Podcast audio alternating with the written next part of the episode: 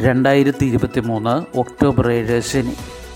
ഇന്ന് ആയിരത്തി ഒരുന്നൂറ്റി തൊണ്ണൂറ്റി ഒൻപത് കന്നി ഇരുപത്തിയൊന്ന്.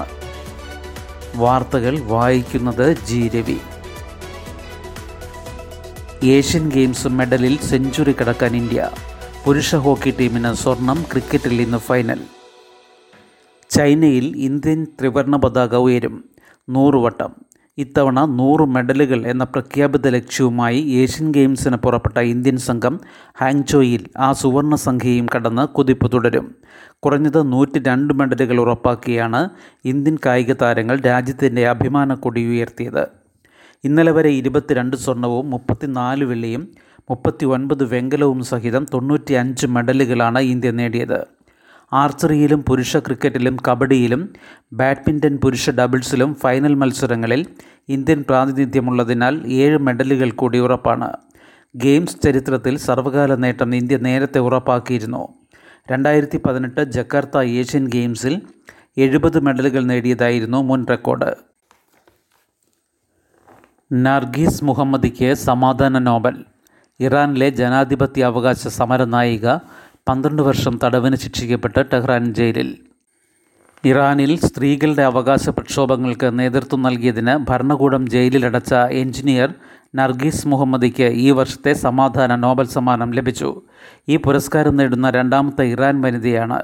രണ്ടായിരത്തി മൂന്നിൽ മനുഷ്യാവകാശ പ്രവർത്തക ഷിറിൻ ഇബാദിക്കാണ് ആദ്യം ലഭിച്ചത്. ഇറാനിലെ ജനാധിപത്യ അവകാശ പ്രസ്ഥാനത്തിന്റെയും അതിന്റെ അനിഷേധ്യ നേതാവായ നർഗീസ് മുഹമ്മദിയുടെയും പ്രവർത്തനങ്ങൾക്കുള്ള അംഗീകാരമാണ് ഈ പുരസ്കാരമെന്ന് നോർവീജിയൻ നോബൽ കമ്മിറ്റി പ്രസ്താവിച്ചു. സമാധാന നോബൽ നേടുന്ന പത്തൊൻപതാമത്തെ വനിതയാണ്. സ്ത്രീകൾ നേരിടുന്ന വിവേചനങ്ങൾക്കെതിരെയും വധശിക്ഷയ്ക്കെതിരെയും ജനാധിപത്യ അവകാശ ലംഘനങ്ങൾക്കെതിരെയും നിരന്തര സമരങ്ങൾക്ക് നേതൃത്വം നൽകിയ നർഗീസ് വിവിധ കേസുകളിൽ പന്ത്രണ്ട് വർഷത്തോളം തടവിന് ശിക്ഷിക്കപ്പെട്ട് ടെഹ്റാനിലെ യെവിൻ ജയിലിലാണ് ഷിറിൻ ഇബാദി സ്ഥാപിച്ച ഹ്യൂമൻ റൈറ്റ്സ് സെന്ററിന്റെ ഉപമേധാവിയായിരുന്നു. രണ്ടായിരത്തി പത്തൊൻപതിൽ ഇന്ധന വില വർധനയ്ക്കെതിരായ പ്രക്ഷോഭത്തിനിടെ കൊല്ലപ്പെട്ടയാളെ അനുസ്മരിക്കുന്ന ചടങ്ങിൽ പങ്കെടുത്തതിന് രണ്ടായിരത്തി ഇരുപത്തിയൊന്നിലാണ് ഒടുവിൽ അറസ്റ്റിലായത്. അതിനു മുൻപ് പതിമൂന്ന് തവണ അറസ്റ്റിലാവുകയും അഞ്ച് തവണ ശിക്ഷിക്കപ്പെടുകയും ചെയ്തിട്ടുണ്ട്.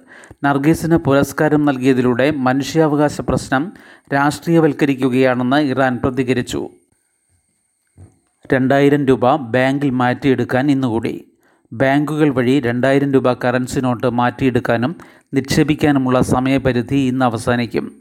നാളെ മുതൽ തിരുവനന്തപുരം അടക്കം രാജ്യത്ത് റിസർവ് ബാങ്കിന്റെ കീഴിലുള്ള പത്തൊൻപത് ഇഷ്യൂ ഓഫീസുകളിലൂടെ മാത്രമേ മാറ്റിയെടുക്കാനും നിക്ഷേപിക്കാനും കഴിയൂ. പരമാവധി പത്ത് നോട്ടുകൾ ഒരു സമയത്ത് മാറ്റിയെടുക്കാം. നിക്ഷേപത്തിന് പരിധിയില്ല. ഇന്ത്യയിലെ ഉദ്യോഗസ്ഥരെ കാനഡ സ്ഥലം മാറ്റി. നാൽപ്പത്തി ഒന്ന് പേരെ പിൻവലിക്കണമെന്ന ഇന്ത്യയുടെ മുന്നറിയിപ്പിൽ നടപടി സ്ഥലംമാറ്റം മലേഷ്യയിലേക്കും സിംഗപ്പൂരിലേക്കും. കാനഡയുടെ ഇന്ത്യയിലെ ഒട്ടേറെ നയതന്ത്ര ഉദ്യോഗസ്ഥരെ മലേഷ്യയിലേക്കും സിംഗപ്പൂരിലേക്കും സ്ഥലം മാറ്റി. ഡൽഹിക്ക് പുറത്തുള്ള നഗരങ്ങളിലെ കോൺസുലേറ്റുകളിൽ നിന്നും ട്രേഡ് കമ്മീഷണർ ഓഫീസുകളിൽ നിന്നുമുള്ള ഉദ്യോഗസ്ഥരെയാണ് മാറ്റിയതെന്നറിയുന്നു. എന്നാൽ ഇത് സ്ഥിരീകരിക്കാനോ പ്രതികരിക്കാനോ കാനഡ ഹൈക്കമ്മീഷൻ തയ്യാറായില്ല. ഇന്ത്യൻ വിദേശകാര്യ മന്ത്രാലയവും പ്രതികരിച്ചിട്ടില്ല. കാനഡയിലെ സി ടി വിയാണ് ഉദ്യോഗസ്ഥരെ കോലാലംപൂരിലേക്കും സിംഗപ്പൂരിലേക്കും മാറ്റിയതായി റിപ്പോർട്ട് ചെയ്തത്. ഈ മാസം പത്തിനു മുൻപ് നാൽപ്പത്തിയൊന്ന് നയതന്ത്ര ഉദ്യോഗസ്ഥരെ പിൻവലിക്കണമെന്നും അല്ലാത്തപക്ഷം നയതന്ത്ര സുരക്ഷ ഉണ്ടാവില്ലെന്നും ഇന്ത്യ കാനഡയ്ക്ക് മുന്നറിയിപ്പ് നൽകിയതായി റിപ്പോർട്ടുകളുണ്ടായിരുന്നു. എത്ര പേർ ഇപ്പോൾ സ്ഥലം വിട്ടുവെന്ന് വ്യക്തമല്ല. ഈ വിഷയത്തിൽ കാനഡയുമായി ചർച്ചകൾ നടക്കുന്നുണ്ടെന്നും കാനഡയിലെ ഇന്ത്യൻ നയതന്ത്ര ഉദ്യോഗസ്ഥരുടെ എണ്ണത്തിന് തുല്യമായി കനേഡിയൻ ഉദ്യോഗസ്ഥരുടെ എണ്ണം നിജപ്പെടുത്താനാണ് ഇന്ത്യ ഉദ്ദേശിക്കുന്നതെന്നും വിദേശകാര്യ വക്താവ് അരിന്ദം ബാഗ്ചി കഴിഞ്ഞ ദിവസം മാധ്യമങ്ങളോട് പറഞ്ഞിരുന്നു. ഉദ്യോഗസ്ഥരുടെ എണ്ണം വളരെ കൂടുതലായതുകൊണ്ടും അവർ നിരന്തരം ഇന്ത്യയുടെ ആഭ്യന്തര കാര്യങ്ങളിൽ ഇടപെടുന്നതുകൊണ്ടുമാണ് ഇതെന്നാണ് അദ്ദേഹം പറഞ്ഞത്. ക്ലസ്റ്റർ പരിശീലനം ഇന്ന് അവധി. അധ്യാപകർക്ക് ക്ലസ്റ്റർ പരിശീലനം നടക്കുന്നതിനാൽ സംസ്ഥാനത്ത് സർക്കാർ എയ്ഡഡ് സർക്കാർ സിലബസിലുള്ള അൺഎയ്ഡഡ് വിദ്യാലയങ്ങളിലെ ഒന്നു മുതൽ പത്ത് വരെ ക്ലാസുകൾക്ക് ഇന്ന് അവധി പ്രഖ്യാപിച്ചു. മുൻ നിശ്ചയിച്ച പ്രകാരം ഇന്ന് സ്കൂളുകൾക്ക് പ്രവൃത്തി ദിനമായിരുന്നു. മണിപ്പൂർ മനുഷ്യാവകാശ പ്രവർത്തകന്റെ വീട് തകർത്തു. മണിപ്പൂരിൽ മെയ്തൈ ലിപ്പൂൺ എന്ന തീവ്രവാദ സംഘടനയുടെ വിമർശകനും പ്രശസ്ത മനുഷ്യാവകാശ പ്രവർത്തകനുമായ ബാബുലു ലോയി തെങ്ബാമിന്റെ വീട് ഒരു സംഘം വ്യാഴാഴ്ച അടിച്ചു തകർത്തു. വൈകിട്ട് ആറോടെ രണ്ട് വണ്ടികളിലെത്തിയ മുപ്പതോളം പേരാണ് ഇംഫാൽ വെസ്റ്റ് ജില്ലയിലെ വീട് നശിപ്പിച്ചത്. സെപ്റ്റംബർ തുടക്കം മുതൽ ബബ്ലു ഇംഫാലിന് പുറത്തായിരുന്നു. സംഭവത്തിൽ കടുത്ത ആശങ്ക രേഖപ്പെടുത്തിയ യു എൻ ബബ്ലുവിന്റെയും കുടുംബത്തിന്റെയും സുരക്ഷ ഉറപ്പുവരുത്തണമെന്ന് ആവശ്യപ്പെട്ടു. മെയ്തൈ ലീപൂൺ അറംബൈ തെങ്കോൾ എന്നീ സംഘടനകൾ മെയ്തേ വിഭാഗത്തിൽ തീവ്രവാദം കുത്തിവയ്ക്കുന്നതായി ന്യൂസ് ക്ലിക്കിന് കഴിഞ്ഞ മെയിൽ നൽകിയ അഭിമുഖത്തിൽ ബാബ്ലു ആരോപിച്ചിരുന്നു. ബാബ്ലു മുൻ എസ് പി തനാവോജം ബൃന്ദ എന്നിവരെ ബഹിഷ്കരിക്കണമെന്ന് മെയ്തേ ലിപൂൺ കഴിഞ്ഞ ദിവസം ആഹ്വാനം ചെയ്തിരുന്നു. ഇതിന് പിന്നാലെയാണ് ആക്രമണമുണ്ടായത്. മെയ്തേ വിഭാഗക്കാരായ ഇരുവരും സംഘടനയെ അനാവശ്യമായി കുറ്റപ്പെടുത്തുന്നതായാണ് മെയ്തേ ലീപൂൺ പറയുന്നത്. ബുധനാഴ്ച വനിതകളടക്കമുള്ള ഒരു സംഘം ബൃന്ദയുടെ വീടിന് മുന്നിൽ തടിച്ചുകൂടി ആരോപണങ്ങൾ പിൻവലിക്കണമെന്ന് ആവശ്യപ്പെട്ടിരുന്നു. ബാബ്ലു ഇരുപത് വർഷത്തോളമായി വടക്ക് കിഴക്കൻ മേഖലയിൽ മനുഷ്യാവകാശ പ്രവർത്തനങ്ങളിൽ സജീവമാണ്. മുഖ്യമന്ത്രി ബീരൻ സിംഗിന്റെ കടുത്ത വിമർശകനായ അദ്ദേഹം ഹ്യൂമൻ റൈറ്റ്സ് അലർട്ട് ഇൻ മണിപ്പൂരിന്റെ ഡയറക്ടറാണ്. കലാമണ്ഡലം പൂർണ സർവകലാശാലയാകും. നിലവിൽ കൽപ്പിത സർവകലാശാല ചാൻസലറായി മല്ലിക സാരാഭായി തുടർന്നേക്കും. തൃശൂർ കേരള കലാമണ്ഡലത്തെ സർക്കാർ ഉടമസ്ഥതയിലുള്ള സാംസ്കാരിക സർവകലാശാലയാക്കി മാറ്റാൻ ആലോചന. നിലവിൽ കൽപ്പിത സർവകലാശാല പദവിയുള്ള കലാമണ്ഡലത്തിന്റെ ചാൻസലർ മല്ലിക സാരാഭായിയാണ്. പൂർണ സർവകലാശാലയാകുമ്പോഴും അവർ തുടരാനാണ് സാധ്യത. സർക്കാർ ഉടമസ്ഥതയിലുള്ള സർവകലാശാലകളുടെ ചാൻസലർ സ്ഥാനത്ത് നിന്ന് തന്നെ പുറത്താക്കുന്ന ബില്ലിന് ഗവർണർ ആരിഫ് മുഹമ്മദ് ഖാൻ ഇതുവരെ അംഗീകാരം നൽകിയിട്ടില്ല. പുതിയ സർവകലാശാലയുടെ തലപ്പത്ത് സർക്കാർ നിയമിക്കുന്ന ചാൻസലർ വരുന്നത് ഗവർണറുടെ നിലപാട് ദുർബലമാക്കും. പുതിയ സർവകലാശാല രൂപീകരിച്ച് നിയമസഭ പാസാക്കുന്ന ബില്ലിന് ഗവർണറുടെ അംഗീകാരം വേണം. ചാൻസലർ പദവിയിൽ നിന്ന് തന്നെ പുറത്താക്കുന്നതിന്റെ ഉദ്ദേശം വ്യക്തമാക്കണമെന്നാവശ്യപ്പെട്ടാണ് മുൻപ് പാസാക്കിയ ബിൽ അദ്ദേഹം തടഞ്ഞു വച്ചിരിക്കുന്നത്. എന്നാൽ സാംസ്കാരിക സർവകലാശാലയുടെ ചാൻസലറായി തന്നെ നിയമിക്കണമെന്നാവശ്യപ്പെട്ട് പുതിയ ബിൽ തടഞ്ഞു വയ്ക്കാൻ ഗവർണർക്ക് സാധിക്കില്ല. പുതിയ സർവകലാശാലയ്ക്ക് കേരളം മുഴുവൻ അധികാര പരിധി ഉണ്ടാകും കേരള സാംസ്കാരിക സർവകലാശാല എന്ന പേരാണ് ആദ്യം ആലോചിച്ചത്. എന്നാൽ കലാമണ്ഡലത്തിന്റെ പേര് നിലനിർത്തിക്കൊണ്ട് കലാമണ്ഡലം സാംസ്കാരിക സർവകലാശാല എന്ന പേരാകും നൽകുകയെന്നറിയുന്നു.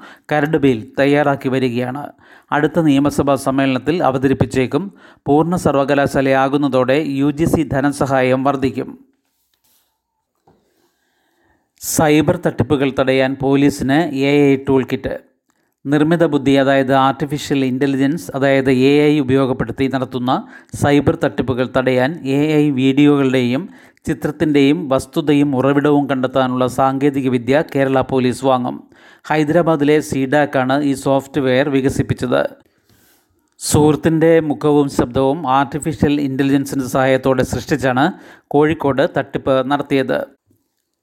ഡീപ്പ് ഫേക്ക് ടെക്നോളജി ഉപയോഗിച്ച് ഇതുപോലെ യഥാർത്ഥ വ്യക്തികളുടെ രൂപവും ശബ്ദവും വ്യാജമായി തയ്യാറാക്കി പണം തട്ടുന്ന രീതി രാജ്യത്ത് വ്യാപിച്ചു വരികയാണ്. ആർട്ടിഫിഷ്യൽ ഇന്റലിജൻസ് സഹായത്തോടെ അശ്ലീല ചിത്രങ്ങൾ നിർമ്മിച്ച് പണം തട്ടുന്നതും പതിവാണ്. തട്ടിപ്പ് സംഘങ്ങൾ അയക്കുന്ന സന്ദേശങ്ങളും ഇമെയിലുകളും ലിങ്കുകളും മൊബൈലിലേക്ക് വരുമ്പോൾ തന്നെ സൂക്ഷിക്കേണ്ടതാണെന്ന മുന്നറിയിപ്പ് നൽകി ജാഗ്രതാ നിർദ്ദേശം നൽകുന്ന പുതിയ രീതിയാണ് പോലീസിന്റെ ആലോചനയിൽ.